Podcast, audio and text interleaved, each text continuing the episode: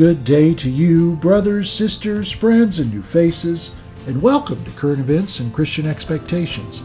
And today on this podcast, we're going to talk about who's in charge. We'll lead off with 1 Timothy chapter 1 verse 17. We'll have many other scriptures that we reference and read today, and as usual, we'll put those in the overview. But with the idea of who's in charge, let's just dig right in. Here are some funny words that sum up our situation. It's a jungle out there. Disorder and confusion everywhere. No one seems to care. Well, I do. Hey, who's in charge here? It's a jungle out there. People think I'm crazy because I worry all the time. If you paid attention, you'd be worried too. You better pay attention, or this world we love so much just might kill you. I could be wrong now, but I don't think so, because there's a jungle out there. It's a jungle out there. That's Randy Newman's lyrics to the sitcom Monk, one of my favorite sitcoms of the past uh, 20 I years. I recognize that. Uh, and I'm already I'm a Randy Newman fan anyway. yeah. Um, and but it it uh, sums up really, if you look at it on a serious side, the mess we're in right now. Who's in charge here? Listen to Randy. 1 Timothy 1:17. To the King of the ages, immortal, invisible, the only God, be honor and glory forever and ever. Amen. Who's in charge here? The ageless one of the ages, the immortal one. God creates ages of all kinds to bring his promises and ways to pass over the great scope of history. And now, please indulge me a little bit here. We have to do some necessary word study. And the ESV, to the King of the ages, that's the word translated. Now, in the Greek, and again, I'm not a scholar, but I do know the word study here, it's a genitive masculine plural.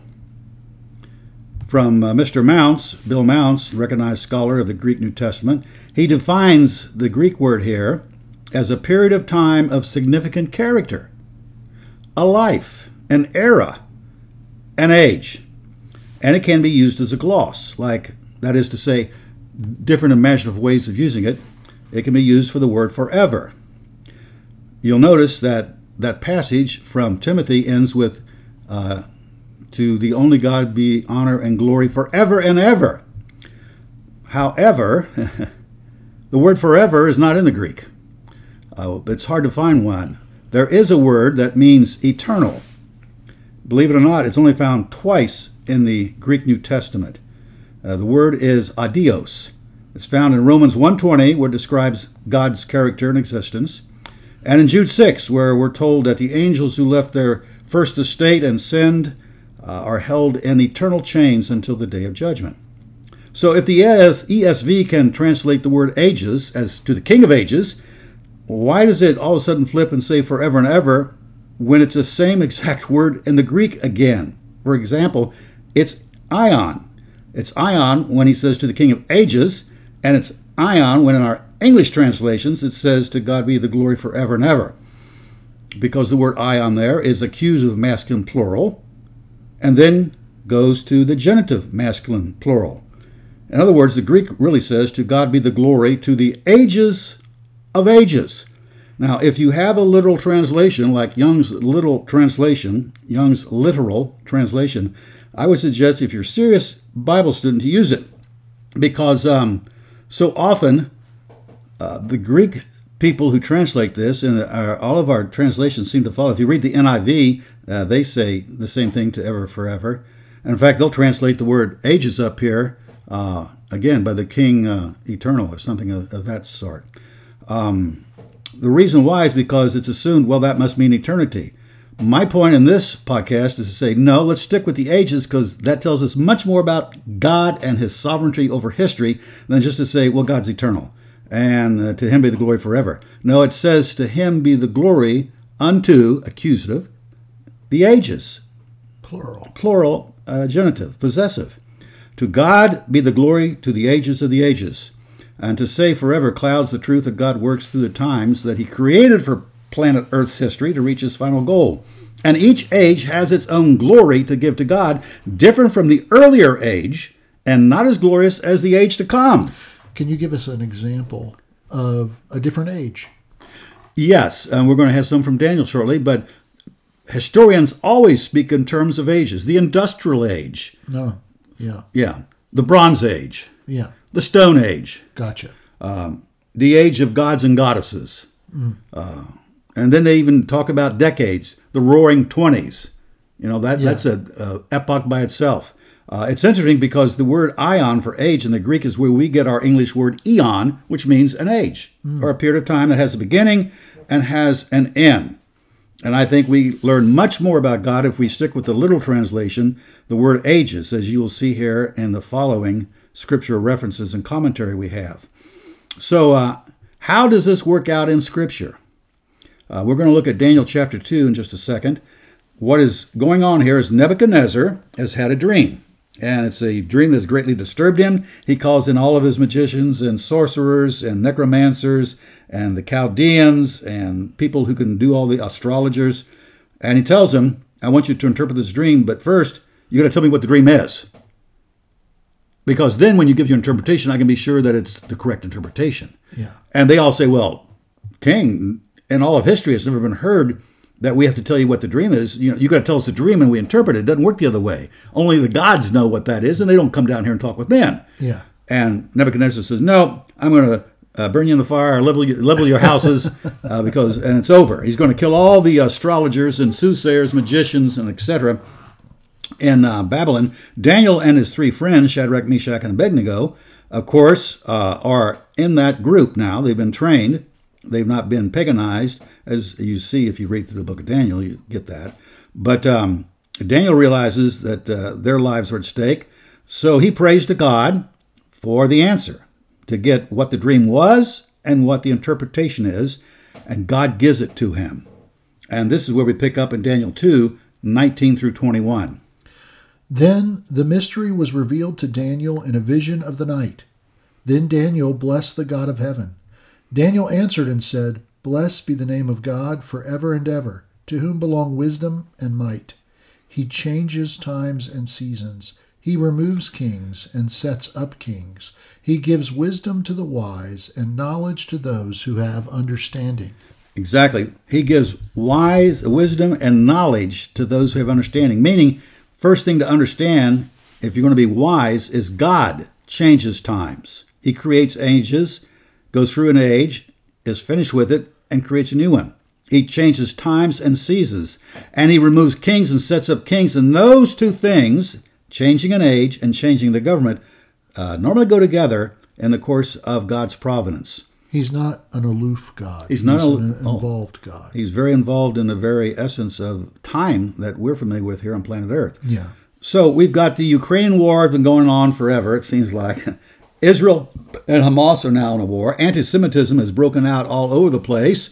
And by the way, we did a, a podcast on anti Semitism. We did. Back in January of this year. Yep. If Check it out. Check it out. I think it's called The Funny You Don't Look Jewish Yeah. because, you know, Gentiles became Jews, spiritual Jews. Okay? Uh, the corruption in the presidency and his son now, as most of you know, problems he's got.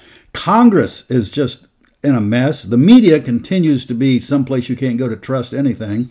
The world of education is being taken over by people who want to uh, end up with 25,000 genders. So, who's in charge? Well, not Nebuchadnezzar, the ruler at this time. For Daniel says a little later about Nebuchadnezzar's soon to come humbling before God these words Daniel 4 17 and 32.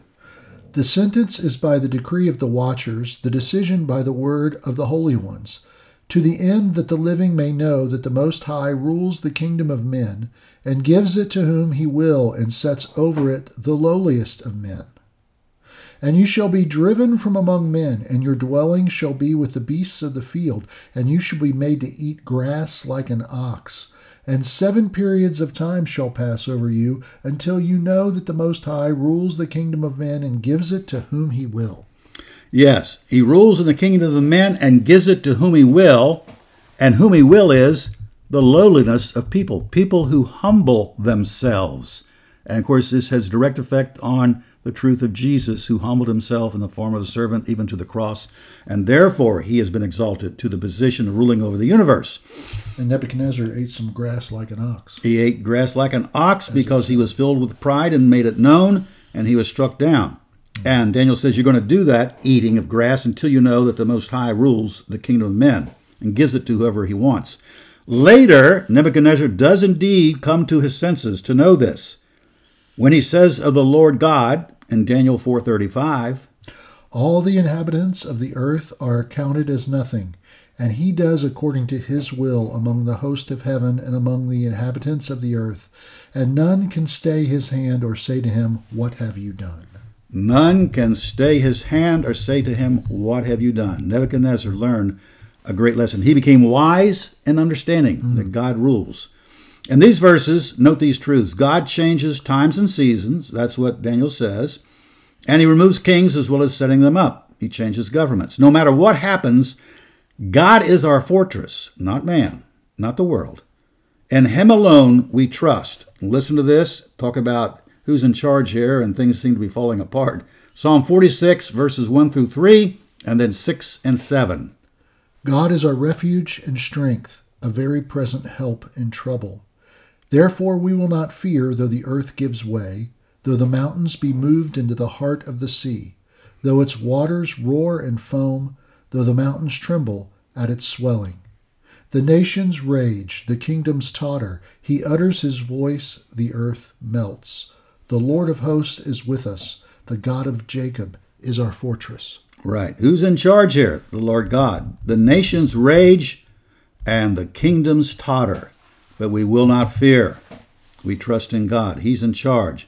We can approach the sovereignty of God from various directions, and in this podcast, we want to see God as the God who makes the ages and then changes them, which so often correspond with his changing of governments. Let's look at two passages that clearly affirm that truth.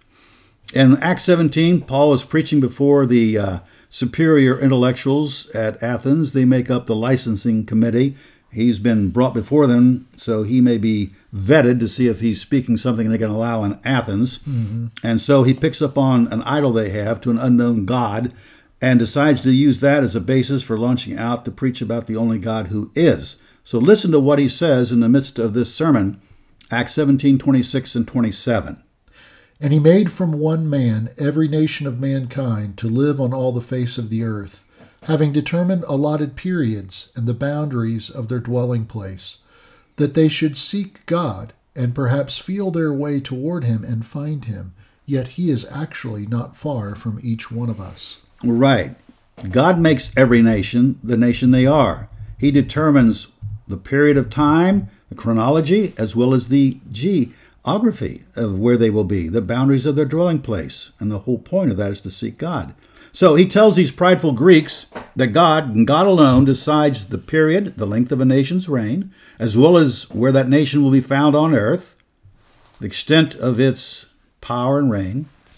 Greek culture did not make Greek culture. God did it for his own purpose. That we should seek him, the God of the ages, who decides when and where nations should rise and fall. So we have the Grecian age. Randy asked earlier about um, ages, and then that's followed by the Roman age. Mm-hmm. And uh, we shall see a little bit more of that with uh, the dream later um, that uh, Nebuchadnezzar had. So this matter of the Lord God deciding the government of a different of a given nation, as well as its duration, and deciding the age in which it will exist, actually begins, as so often as we've seen in these podcasts, with creation. Here is Genesis 1 27, 28, and 31.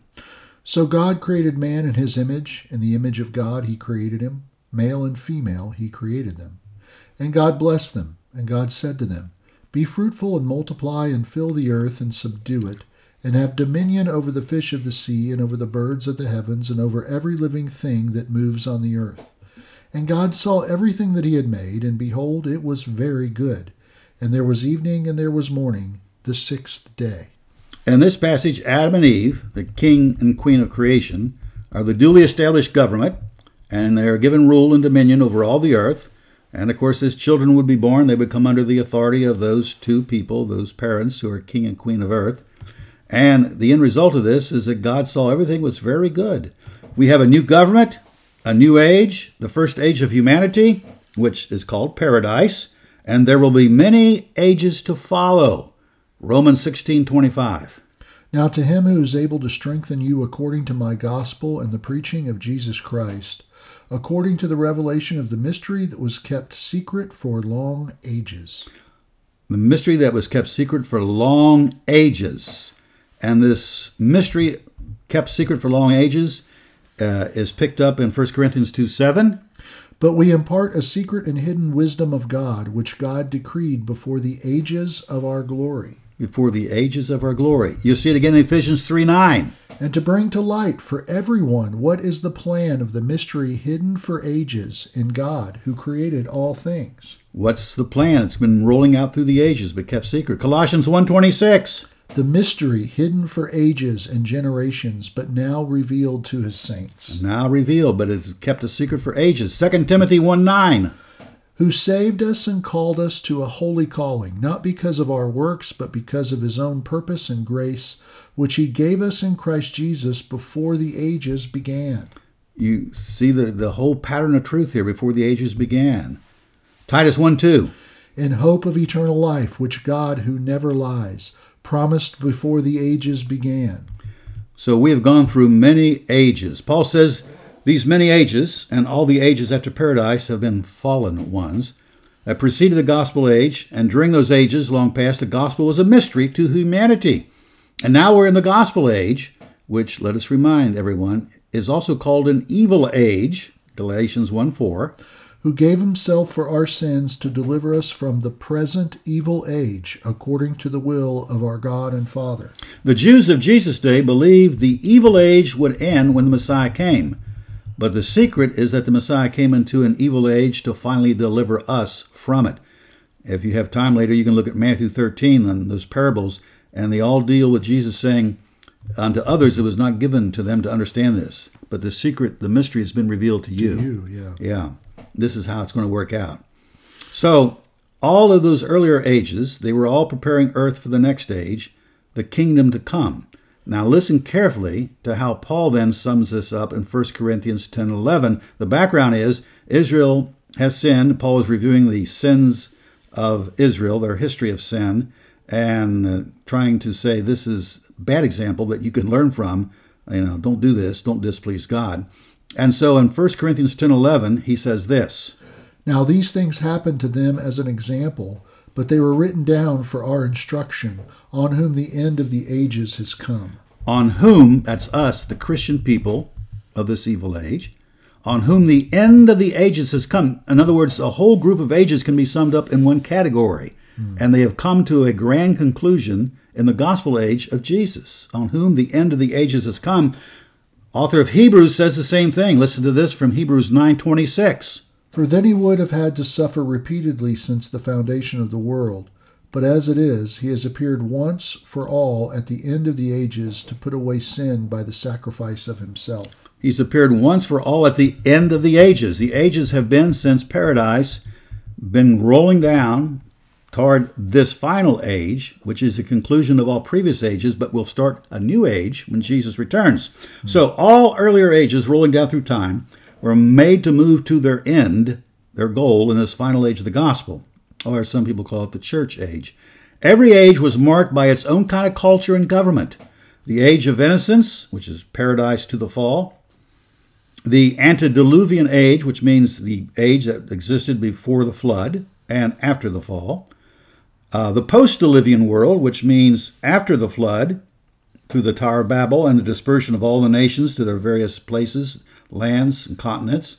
Then the age of the patriarchs, when Abraham got called out uh, from Ur Chaldees.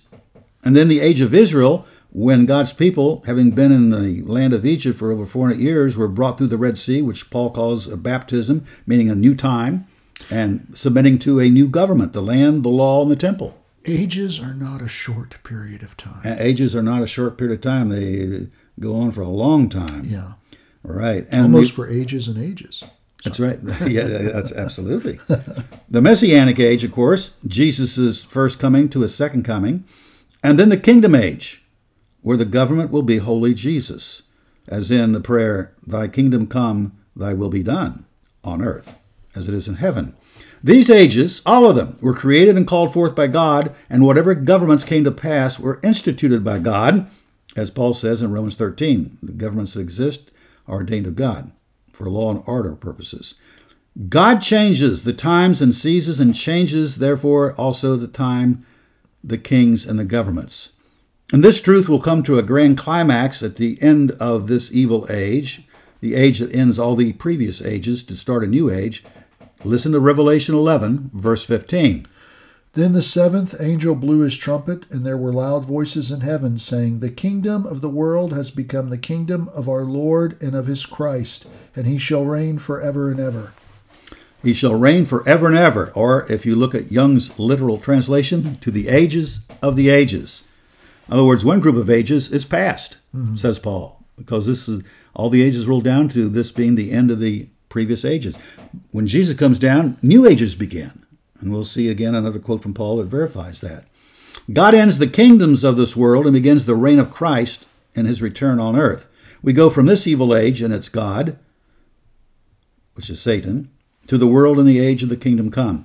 Currently, Christ reigns over all authorities, though they do not recognize him and they are in rebellion. Nevertheless, he is the ruler and they're in rebellion. So, how does that work out? First, let's establish the fact that Jesus currently in heaven at the throne of God is the ruler of everything on earth. Revelation 1, verses 4 and 5. John to the seven churches that are in Asia, grace to you and peace from him who is, and who was, and who is to come, and from the seven spirits who are before his throne, and from Jesus Christ, the faithful witness, the firstborn of the dead, and the ruler of kings on earth. And the ruler of kings on earth. Of course, they're in rebellion. This is made clear by a psalm. It's Psalm 2, second psalm in the book of Psalms, which is a prophecy of this very thing that the nations will be in rebellion against God's anointed, meaning the Christ, who turns out to be Jesus of Nazareth, but that he will one day put them down uh, with his scepter, his rod of iron. So listen to Psalm 2, verses 1, 2, and 3. Why do the nations rage and the peoples plot in vain? The kings of the earth set themselves, and the rulers take counsel together against the Lord and against his anointed, saying, Let us burst their bonds apart and cast away their cords from us. Uh, that's the picture of the nations from the Old Testament through the New Testament and onward into the return of Jesus. Their subjugation to the Son is made clear three verses later when the Father says to the Son, and originally this was David, of course, David's psalm, but it's fulfilled by David's greater descendant, Jesus, son of David, as he's referred to in the Gospels, verses 8 and 9. Ask of me, and I will make the nations your heritage, and the ends of the earth your possession. You shall break them with a rod of iron, and dash them in pieces like a potter's vessel. So this was not fulfilled by David, and it's going to be fulfilled by Jesus. And of course, there are quotes in Revelation from this psalm. A line from the Star Trek movie comes to mind when I read that last one. You'll break them with a rod of iron, and then they'll uh, be dashed in pieces. Resistance is, is futile. futile. the Borg. yeah, That's resistance right. is futile. Yeah. So when God changes dramatically the form of an existing government or governments, it signals the change of an age as well. And it's interesting I first noticed this when John Kennedy ran for president, and I wasn't uh, involved in Bible studies then at all, but it was just curious that uh, here comes a new president, and it's a new time to start. So he had what he called this is going to be the new frontier. Change of government, we're in a new era, the new frontier. Then Johnson followed him, of course, after Kennedy was assassinated, and new government, and his was called the Great Society. Um, when I studied history and taught it, I found out that, that that's typical. You go back to Warren Harding, who was the president, and his deal of a new era was a return to normalcy. Mm. We want to go back the way things was. Yeah. And Mr. Trump does the same thing, except he does it this way: make America great again. Yeah. It's as if they knew because we're all made in the image of God that when a new government is instituted, you got to say this is a new start. This is a new beginning for us. That's so much better than Tippecanoe and Tyler, Tyler too. yes, we remember how that didn't work out too well for really Henry Harrison. Uh, yeah. yeah. So the apostles knew this truth well, for we find Peter asking the resurrected Christ the following question: Forty days uh, after forty days of having been instructed about the kingdom of God. So listen to verse three and verse six.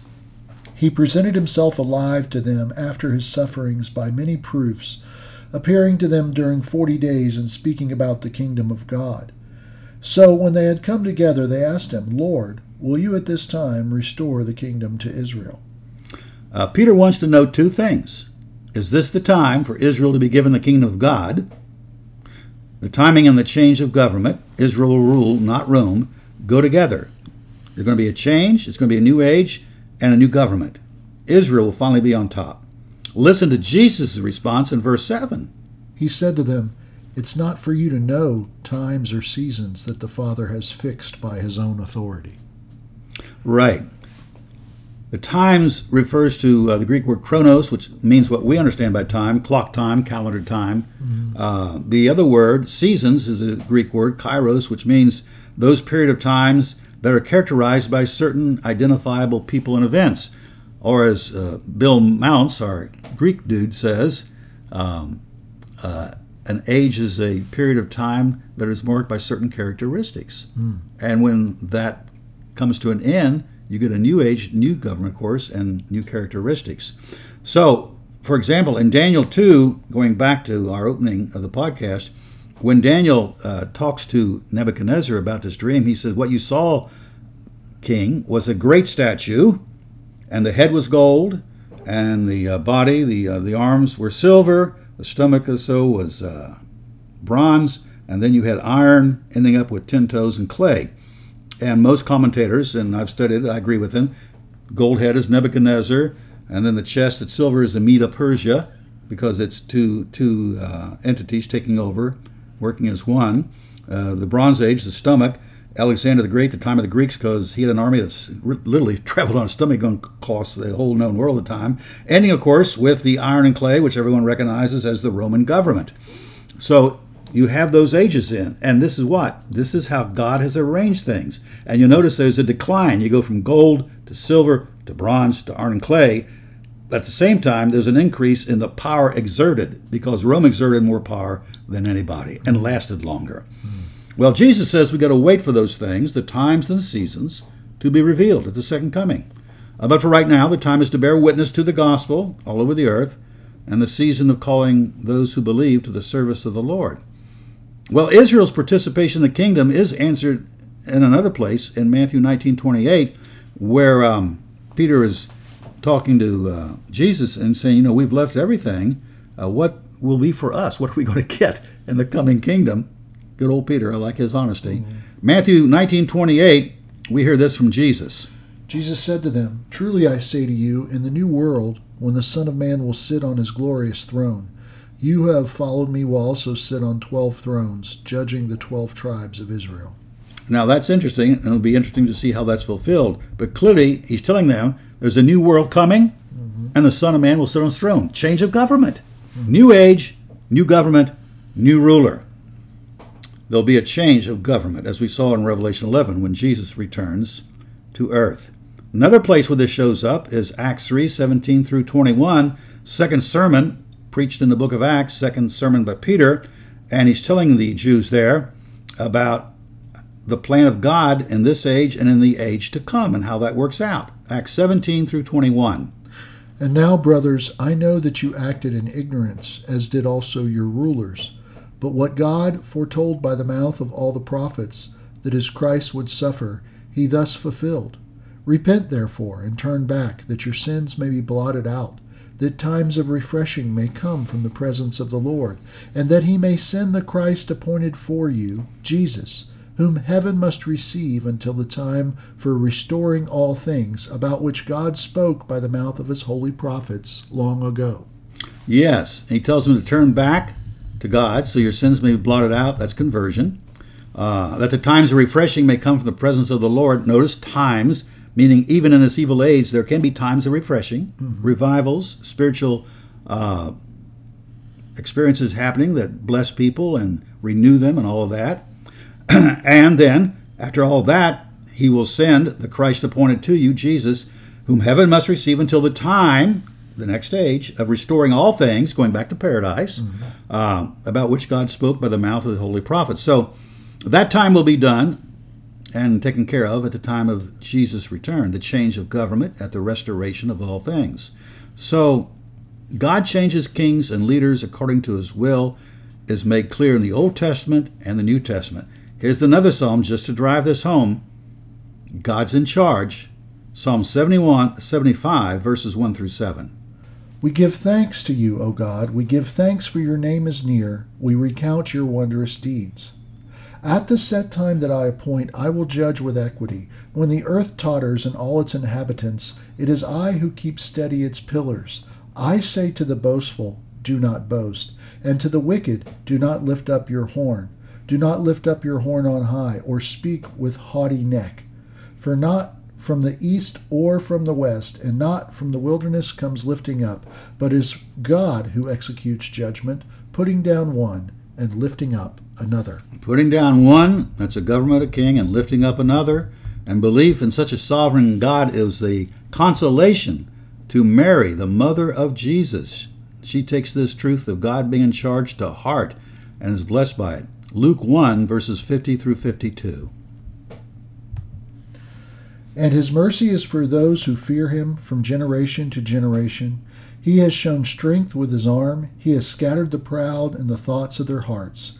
He has brought down the mighty from their thrones and exalted those of humble estate. There, you see the truth that Mary has. She's been exalted in a sense way above even rulers because she's going to be the mother of the Messiah, whom uh, the angel tells her, of course, the be no end to his government. He's going to rule.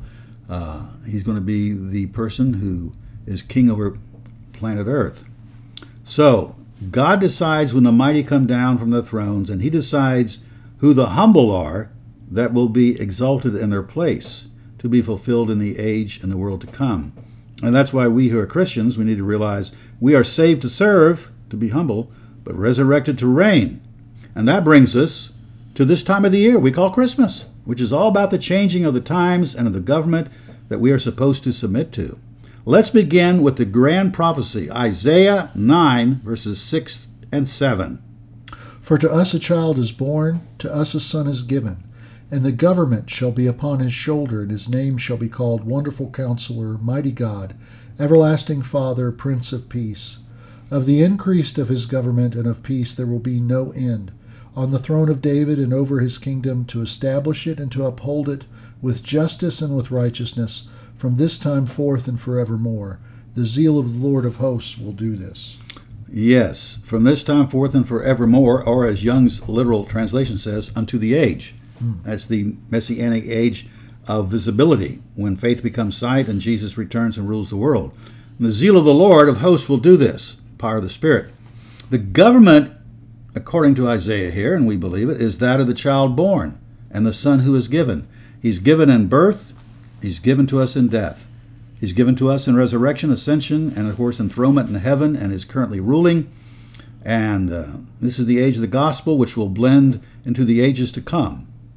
We need to understand that because we've already learned that all previous ages led to this one, when this is the climax of those previous ages, and the next one leads on to other ages, or as it says, as I understand it, you know, to God be the glory to the ages of the ages. So listen to these words now from Ephesians 2 4 through 7. But God, being rich in mercy, because of the great love with which He loved us, even when we were dead in our trespasses, made us alive together with Christ. By grace you have been saved, and raised us up with Him, and seated us with Him in the heavenly places in Christ Jesus, so that in the coming ages He might show the immeasurable riches of His grace and kindness towards us in Christ Jesus. Unto the ages of the ages, there are ages past, each one trying on their own, and did it, the faithful ones, glory to God.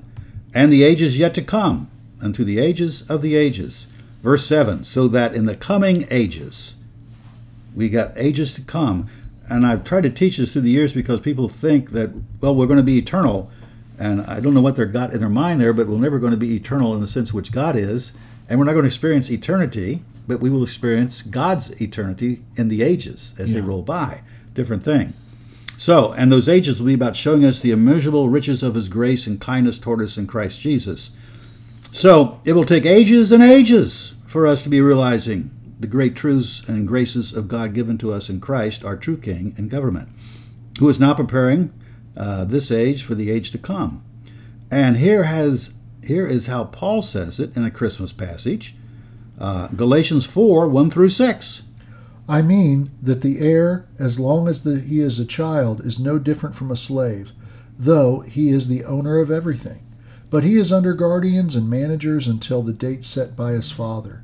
In the same way, we also, when we were children, were enslaved to the elementary principles of the world. But when the fullness of time had come, God sent forth his Son, born of woman, born under the law, to redeem those who were under the law, so that we might receive adoption as sons. And because you are sons, God has sent the Spirit of his Son into our hearts, crying, Abba, Father. Yes, that phrase. But when the fullness of time had come, God sent forth his Son. When the fullness of time had come, the end of the ages, God sent forth his Son to give us his Spirit, deliver us from sin's slavery into the freedom of his kingdom. And God had a time and a kingdom to call us into, and it came with Jesus. The conclusion of this time, leading to the next glorious one, will come when the kingdom of the world, as we saw in Revelation 11, becomes the kingdom of the Lord and of his Christ.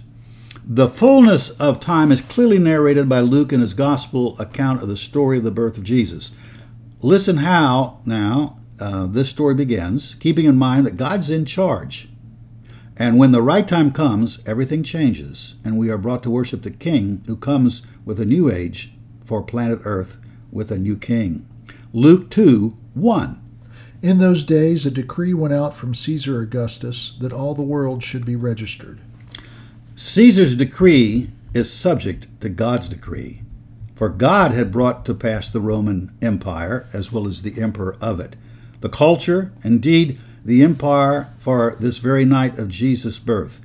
All the roads that were going to be used to travel, which were superior at that time, to spread the gospel, uh, to be aided by the Greek language, perfect language with its technicalities and its qualities and nuances to uh, understand the gospel of God. And the uh, this was brought about by Alexander, who made Greek uh, the in a manner of speaking the language of the world. Um, in fact, I read a book once where Alexander was the pre-evangelist of, of everything because he brought forth the language that would be used, and then Rome was the one who bring forth the traveling to spread the language, which was the gospel language in Greek. And we could even talk about the earlier kingdoms like Persia, which had the greatest mail delivery system ever in the ancient world, and even Babylon, and how they knew to present a um, an empire that looked like paradise. So there's always something in each age that contributes down to the conclusion of the ages, which we're in, which all the previous ages led to this, for the gospel to get around the world. So a new age with Christmas and a new king have dawned with glory, signaled by a star. Matthew verses uh, Matthew 2 verses 1 and 2 and 10 and 11.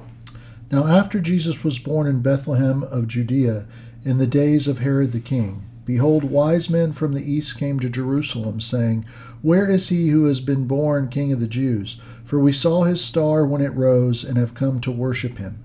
When they saw the star they rejoiced exceedingly with great joy. And going into the house, they saw the child with Mary his mother, and they fell down and worshipped him. Then, opening their treasures, they offered him gifts gold and frankincense and myrrh. Right.